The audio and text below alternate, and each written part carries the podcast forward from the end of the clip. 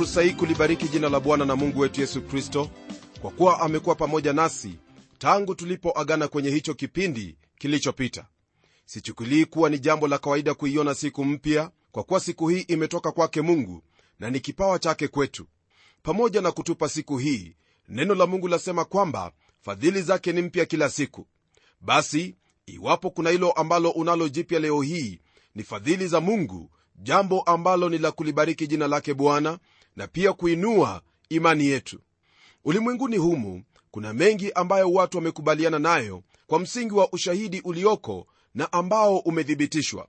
Ila kuna hilo ambalo mamilioni ya watu leo hii bado hawajakubaliana nalo nayo na ni kumuhusu yesu ambaye ni kristo na mwana wa mungu.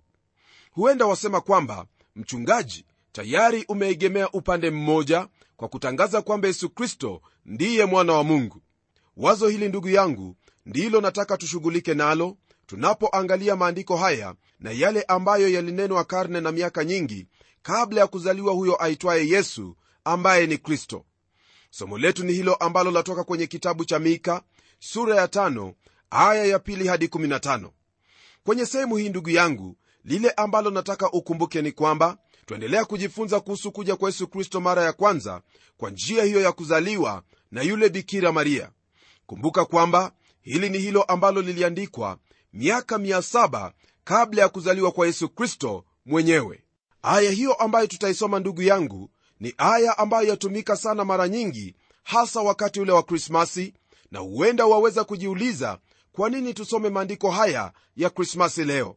Lakini kwa sasa hilo ambalo lina umuhimu kwako ni kufahamu kwamba wakati na siku za mambo hayo kutendeka siyo ambayo wafaa kuyazingatia au yenye umuhimu ila hilo ambalo ni lenye umuhimu ni kwamba yale yaliyotabiriwa yalitendeka na hilo ndilo ambalo wafaa kulizingatia na kuona kwamba neno lake bwana ni kweli.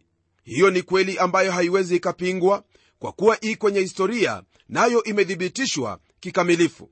Na isitoshe miji nyingi ziliharibiwa lakini mji huo wa bethlehemu bado upo kwa ushuhuda wa hili ambalo neno la mungu lanena kwalo. Hebu tugeukie ndugu msikilizaji sehemu hii ya maandiko kwenye sura ya tano ya hiki kitabu cha mika aya ya pili ambapo neno lake bwana lasema hivi bali wewe bethlehemu efrata uliye mdogo kuwa miongoni mwa elfu za yuda kutoka kwako wewe atanitokea mmoja atakayekuwa mtawala katika israeli ambaye matokeo yake yamekuwa tangu zamani za kale tangu milele. Kwa aya hii kuanza kwa jinsi hiyo yani kwa hilo neno bali neno hilo hasa latuletea upande huo wa pili ya matukio ambayo yatakuwepo baada ya huyo mfalme sedekia na huo uzao wa daudi kutendewa ukatili na wengine kuchukuliwa mateka na hata kufanywa watumwa huko babeli. Baada ya hayo nabii anena kuhusu kurudi kwa hao waliosalia na kuja kwa huyo aliye kwenye uzao wa daudi mfalme. Ili kubainisha kati ya bethlehemu zilizokuwepo wakati ule ambazo hasa zilikuwa mbili neno la mungu laongezea jina hilo efrata jina hilo lina maana ya sehemu iliyo na mazao. Na kwa mungu kumwagiza nabii mika kunena kwa jinsi hiyo aliwataka watu wote wafahamu kwamba hapo ndipo atakapozaliwa mesiya ambaye ni yesu kristo. Haya ambayo nabii mika aliyanena alinena miaka 7 kabla ya kuzaliwa kwake kristo. Nayo miaka ilipoendelea kuyoyoma na hali kubadilika badilika ilionekana na hata kufikiriwa kwamba haitawezekana azaliwe huyo mtawala wa israeli kutoka kwenye uzao wa daudi. Mambo na hali kama ilivyokuwa tumaini halikuwepo na pia jamii au uzao wake daudi ulikuwa umetawanyika kwote. Jamii moja ambayo ilikuwa ya uzao wa daudi ilikuwa ikiishi huko nazareti huku bethlehemu ndipo ambapo neno la mungu lilisema kwamba mwana wake mungu yuwafaa kuzaliwa. Ni kwa msingi wa aya hii ndipo hao mamajuzi wa mashariki waliongozwa na hao waandishi na wakuu wa dini wa wakati ule. Hao waandishi walinukuu aya hii kwenye unabii wa mika kwa kuwa waliamini ya kuwa huko ndiko mwana wa mungu atazaliwa. Hili walilitenda ijapokuwa hawakuamini kwamba andiko hilo limetimia katika siku zao. Mpendwa msikilizaji matukio yaliyokuwepo hata kufikia wakati huo wa kuzaliwa kwa yesu kristo kwenye huo mji wa bethlehemu efrata ni mambo ambayo najua kwamba unayafahamu sana kwa kiwango cha kutotambua jinsi ambavyo yalikuwa ya ajabu. Naam unaposoma kwenye kitabu cha injili jinsi ilivyoandikwa na luka neno la mungu latupa habari za jinsi hayo yote yalivyotendeka. Mtawala wa wakati huo ndugu msikilizaji alikuwa anaitwa kaisari augusto ambaye alitoa amri iliyomfanya yusufu na maria kuondoka nazareti naye maria wakati ule alikuwa ni mzito sana maana alikuwa amekaribia siku zake. Iwapo huyo punda ambaye maria alikuwa akitumia angejikwaa huenda yesu angelizaliwa mahali pengine. Lakini kwa kuwa miaka 7 kabla ya haya kutendeka tayari neno la mungu lilikuwa wazi ya kwamba kristo atazaliwa bethlehemu efrata. Na huyo punda alimfikisha maria kwa wakati uliofaa kwa kuwa huo ndio ulikuwa mpango wa mungu tokea milele neno hilo laendelea kusema zaidi kwamba kutoka kwa bethlehemu efrata atamtokea mmoja yani huyo ambaye atakuja kutenda yote hayo ya kukamilisha mapenzi yake mungu katika kusudi lake. Nam pamoja na hili twaona kwamba matendo yake au matokeo yake ni ya kutoka tangu milele. Kwa hili twafahamu kuhusu kuzaliwa kwake yani alipoutwaa ule mwili wa mwanadamu. Hili ndilo lililotendeka alipokuja bethlehemu msikilizaji huyo aliyekuja au kuzaliwa ni wa milele yani alikuwepo na akaingia katika ulimwengu huu kwa njia ya kuzaliwa na huyo bikira maria. Ndiposa kwenye mazungumzo yake alikuwa na huo ujasiri wa kusema ya kuwa anajua kule ambako ametoka na kule aendako. Nabii isaya naye kwenye sura ya 7 aya ya 14 asema kwamba bikira atachukua mimba atamzaa mtoto mwanamume naye atamwita jina lake imanueli. Lingine ambalo alinena kuhusu huyo atakayekuja ni hili ambalo twalipata kwenye sura ya tisa aya hiyo ya 6 sehemu ya kwanza inayosema hivi. Maana kwa ajili yetu mtoto amezaliwa. Kisha tunapoendelea kwenye aya hiyo nabii isaya anaendelea kwa kusema hivi. Tumepewa mtoto mwanamume. Huyo mtoto mwanamume hakuzaliwa kwa kuwa alitolewa kwa wanadamu. Naam hii ndiyo sababu ndugu msikilizaji neno hili latufahamisha kwamba yeye alikuwa ni watangu milele. Hili nalisema kwa kuwa haiwezekani hata kidogo kusema kwamba tumepewa mtoto mwanamume kwa kuwa ni lazima huyo mtoto alikuwepo kabla hajatolewa. Ndiposa unaposoma kwenye injili ya yohana sura ya tatu aya hiyo ya 16 wapata neno la mungu lasema kwamba mungu alimtoa mwanawe pekee. Kwa hili haiwezekani kwamba yesu alizaliwa kama sisi kwa kuwa mungu alimtoa. Hii ikiwa na maana kwamba alikuwepo tangu milele kama vile ambavyo neno hili linavyotwambia. Mwandishi wa zaburi kwenye zaburi ya 90 anena hivi kwa habari ya huyu ambaye ni yesu kristo. Naye anasema hivi kabla haijazaliwa milima na hujaiumba dunia na tangu milele hata milele ndiwe mungu. Hili ndugu yangu ni neno ambalo latufahamisha ya kuwa haijalishi utarudi nyuma kiasi kipi katika umilele uliopita kwa kuwa huko ambako utarudi utampata huyo ambaye ni mwana wa mungu akiwepo. Alitoka katika umilele kwa kuwa yeye ndiye mwana wa mungu tangu milele. Jina lake msikilizaji ni yehova jina ambalo ni la kiungu. Lakini kwa kuzaliwa kule bethlehemu alipata hilo jina lingine ambalo ni yesu aliye mwokozi. Alitokea huko bethlehemu ili awe mwokozi wa ulimwengu wote na sio watu wachache. Hili ndilo ambalo wale malaika waliwaambia hao wachungaji waliokuwa wakilinda kundi zao kwa zamu ya kwamba leo hii katika mji wa daudi amezaliwa kwa ajili yao mwokozi ndiye kristo bwana. Hiyo ni kwa mujibu wa kitabu cha luka sura ya pili aya ya 11 naye mathayo kwenye sura ya kwanza aya hiyo ya 23 anatuambia maneno yafuatayo yale ambayo malaika walinena. Nam neno hilo lasema hivi tazama bikira atachukua mimba naye atazaa mwana nao watamwita jina lake imanueli yani mungu pamoja nasi. Jina lake ni yesu ni yesu ambalo lina maana ya mwokozi.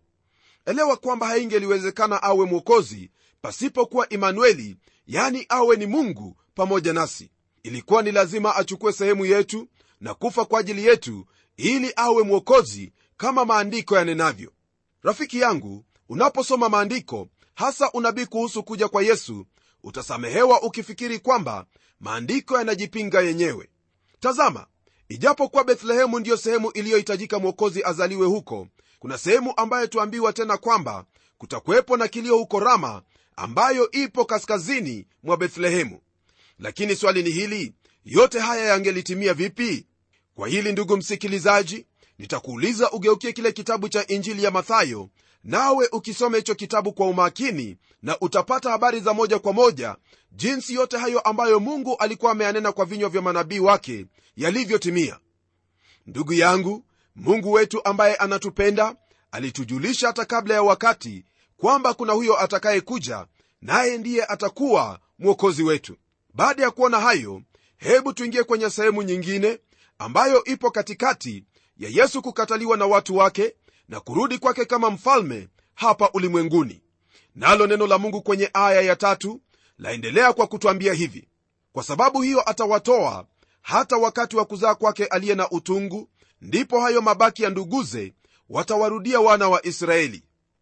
Naam aya hii kama vile ilivyo ndugu msikilizaji yanena habari za israeli wakati huo wa dhiki kuu. Kumbuka kwamba watu hawa walikuwa wametawanywa kwa sababu ya hukumu ya mungu iliyokuwa juu yao kwa sababu ya dhambi ambazo walikuwa wamezitenda. Utungu ambao neno la mungu lanena kwenye aya hii ni ule utungu utakaokuwepo wakati wa dhiki kuu kama vile ambavyo nimesema hapo awali. Pamoja na hili ni vyema kuona kwamba wale ambao ni wayahudi au waisraeli wote walio mabaki watarejeshwa kwao kutokea sehemu zote duniani. Hili ndugu msikilizaji ni jambo ambalo bado halijatendeka lakini litatendeka kwa wakati wake. Kisha aya ya nne, neno lake bwana laendelea kwa kutwambia hivi. Naye atasimama na kulisha kundi lake kwa nguvu za bwana kwa enzi ya jina la bwana mungu wake nao watakaa maana sasa atakuwa mkuu hata miisho ya dunia. Kwa mujibu wa hili ambalo twalisoma kwenye aya hii ndugu yangu twaona kwamba kuna hilo ambalo ni jipya linalojiingiza kwenye sehemu hii tena lenye umuhimu sana. Neno hili lanena habari za yesu kristo aliye mchungaji mwema wa wale wote ambao wanamwamini. Naam yesu kristo ndiye mchungaji wa kanisa na pia ndiye mchungaji wa israeli naye atawalinda watu wake atawalisha na kuwapa wokovu. Unaposoma kwenye zaburi ya 22 ndugu msikilizaji utapata kwamba yesu kristo ndiye yule mchungaji aliyetoa uhai wake kwa ajili ya kondoo ambaye ni wewe pamoja nami kisha kwenye zaburi ya 23 utapata kwamba yesu ndiye mchungaji mkuu anayelinda kondoo wake na kuwaongoza katika majani mabichi na kando ya maji yaliyo matulivu. Na kwenye zaburi ya 24 utamwona yesu kristo ambaye ni mchungaji mkuu anayekuja katika utukufu ili awachukue wale walio wake. Huyo ndugu msikilizaji ndiye ambaye namwamini na naamini kwamba huyo ndiye ambaye wamwamini iwapo haujamwamini bwana yesu kristo fahamu kwamba hakuna sehemu nyingine yoyote ambayo waweza kupata mambo kama haya yaani kweli kama hii ya kufariji moyo wako na kukupa tumaini katika maisha yako. Na kwako wewe ambaye umemwamini bwana yesu kristo endelea kumtumaini endelea kumwabudu maana anastahili sifa na ibada yote. Tunapoendelea kwenye aya ya tano neno lake bwana liendelea kwa kutwambia hivi kwenye kitabu hiki cha mika sura ya tano. Nalo neno lasema hivi na mtu huyu atakuwa amani yetu wakati mwashuri atakapoingia katika nchi yetu na kuyakanyaga majumba yetu hapo mtaondokesha wachungaji saba juu yake na wakuu wanane hili ambalo twaliona kwenye aya hii ndugu msikilizaji ni lile ambalo pia twalipata kwenye kitabu hicho cha isaya ambaye hasa ananena kuhusu mataifa yale yatakayoungana na kupigana na israeli katika siku hizo za mwisho katika siku hizo ambazo mika alikuwa akiishi hilo taifa la waashuri lilikuwa ni taifa katili sana nalo na ndilo lililochukua ufalme huo wa kaskazini hadi utumwani. Lakini kama vile neno hili linavyotwambia ya kwamba mtu huyo atakuwa amani yao naye ataondokesha wachungaji saba juu yake na wakuu wanane hili ndugu msikilizaji ni jambo ambalo laonyesha waziwazi kwamba mungu atawasaidia watu wake atasimama pamoja nao na kupigana na adui zao na kuwashindania kwa kuwa wao ni watu wake. Daima ndugu msikilizaji mungu hawezi kumwacha mtoto wake. Ni lazima atampigania kwa vyovyote vile hasa ikiwa kwamba siyo adhabu kutoka kwake. Tunapogeukia aya ya sita neno lake bwana laendelea kwa kutwambia hivi. Nao wataiharibu nchi ya ashuru kwa upanga na nchi ya nimrodi katika malango yake. Naye atatuokoa na mwashuri atakapoingia katika nchi yetu na kukanyaga ndani ya mipaka yetu. Hapa ndugu msikilizaji twaona kwamba huyu ashuri anawakilisha mataifa yatakayovamia israeli katika dhiki kuu. Naam hawa hawatakuwa na ushindi bali israeli itawashinda kwa sababu watawezeshwa na mchungaji wao ambaye ni mkuu naye siye mwingine bali ni huyo mfalme wa wafalme na bwana wa mabwana. Jina lake ni yesu kristo mwana wa mungu aliye hai. Hili ndugu yangu ni jambo ambalo bado halijatendeka lakini mara tu litakapotendeka hivi ambavyo neno la mungu lasema ndivyo itakavyotendeka. Watu hawa wa israeli watawapiga adui zao hata katika nchi zao maana watawezeshwa na huyo aliye juu. Tunapogeukia aya ya saba, neno lake bwana lanena hivi na hayo mabaki ya yakobo yatakuwa kati ya kabila nyingi mfano wa umande utokao kwa bwana mfano wa manyunyu katika manyasi yasiyomngojea mtu wala kuwakalia wanadamu. Hili ambalo twaliona hapa rafiki yangu ni lile ambalo israeli itageuka na kuwa katika ulimwengu wote. Naam israeli itageuka na kuwa baraka kwa watu wa mungu na wao pia watabarikiwa na mungu kama vile ambavyo neno hili linavyotwambia tunapoendelea kwenye aya ya nane, neno lake bwana laendelea kwa kutwambia hivi. Na hayo mabaki ya yakobo yatakuwa kati ya mataifa kati ya kabila nyingi mfano wa simba kati ya wanyama wa msituni kama mwana simba kati ya makundi ya kondoo ambaye akiwa anapita katikati hukanyagakanyaga na kuraruararua wala hakuna wa kuokoa. Kama vile ilivyo leo hii ndugu msikilizaji hali ilivyo kwa israeli kwa sasa siyo hii hata kidogo. Hili kwa hakika ni jambo ambalo lanena wakati ule ambapo kristo atakuwa akitawala ulimwengu huu ndipo israeli itakuwa jinsi ambavyo neno hili linavyosema. Naam watakuwa ndiyo vichwa na wala hawatakuwa mkia kwa kuwa huyo ambaye ni simba wa yuda atakuwa akitawala miongoni mwao. Ndugu msikilizaji yote haya ni mambo ambayo twatazamia yatendeke katika miaka hiyo ambayo kristo atakuwa akitawala kwa miaka elfu moja. Tunapoendelea kwenye aya ya tisa, neno hili lake bwana laendelea kwa kutwambia hivi mkono wako na uinuliwe juu ya adui zako na adui zako wote wakauliwe mbali. Katika hili tuona kwamba ndugu yangu lile ambalo litakuwa likitendeka ni kwamba mungu atawapa watu wake ushindi dhidi ya adui zao. Mungu ambaye amemchagua israeli daima hatamwacha huyo mteule wake kuvamiwa jinsi ilivyo bali wakati huo ambapo maandiko haya yatatimia hivyo ndivyo itakavyokuwa. Maana ushindi utakuwa kwa israeli dhidi ya adui zake.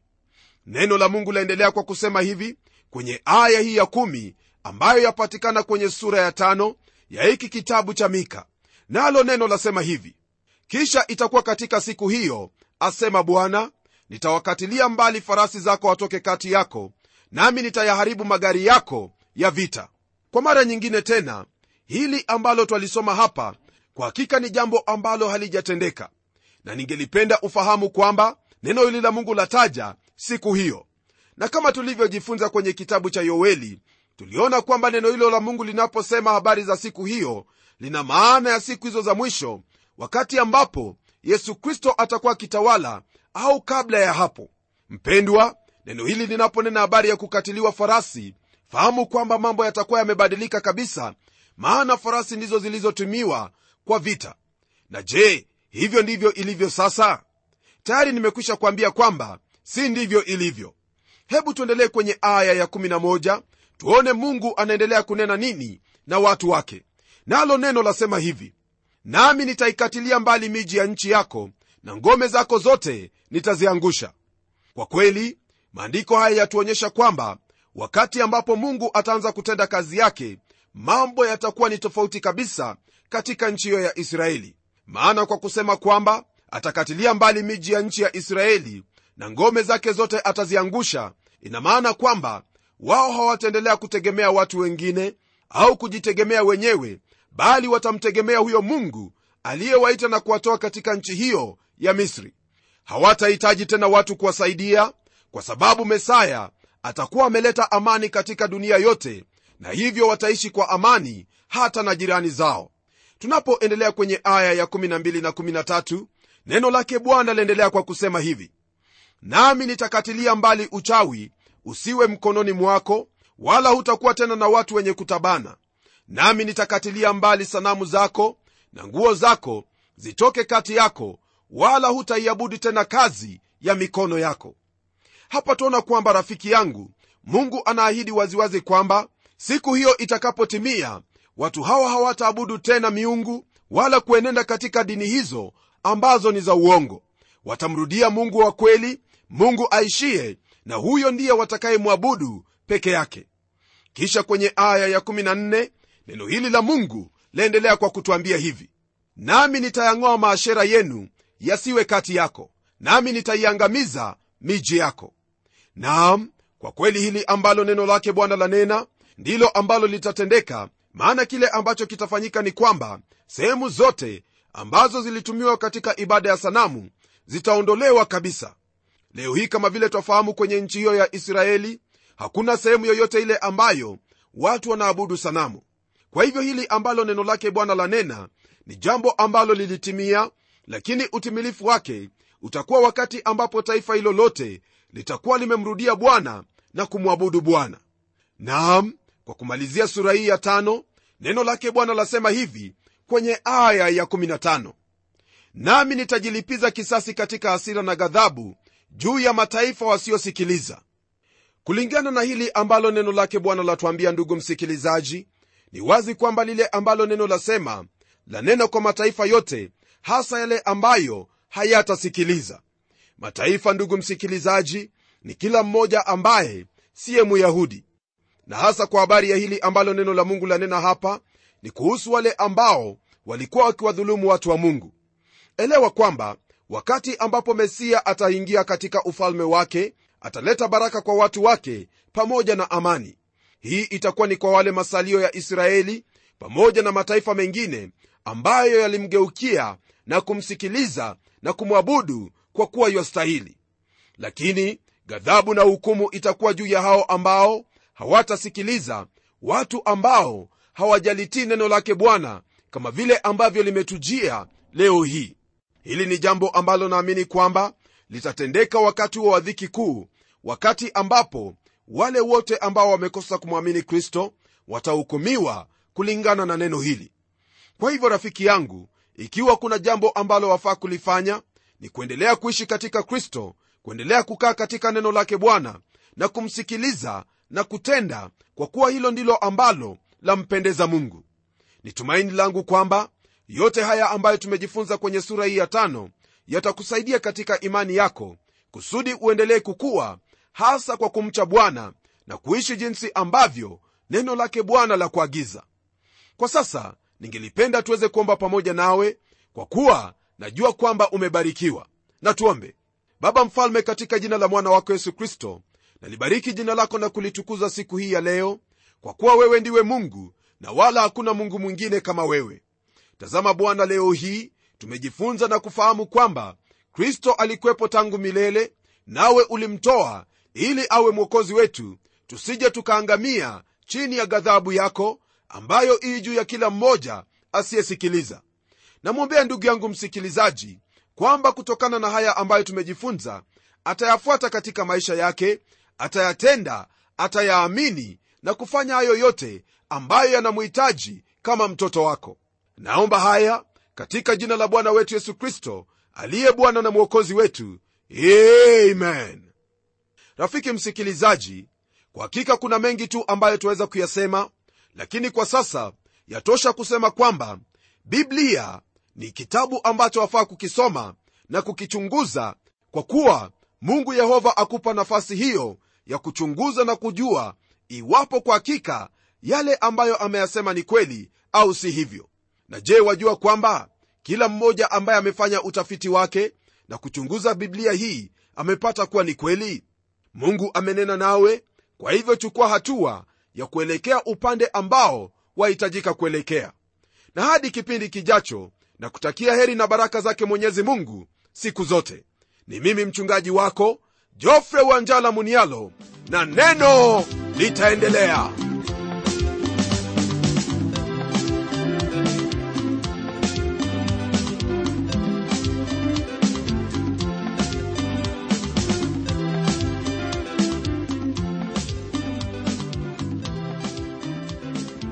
Ndiyo msikilizaji wangu, neno ni lazima liendelee. Kwa hivyo, hebu tuandikie barua utueleze jinsi hili neno la Bwana linakubariki. Anwani yetu ndiyo hii ifuatayo: kwa mtayarishi kipindi cha neno transworld radio. Sanduku la posta ni 21514 nairobi kenya. Kumbuka msikilizaji wangu waweza kununua kanda ya kipindi hiki ambacho umekisikiza leo.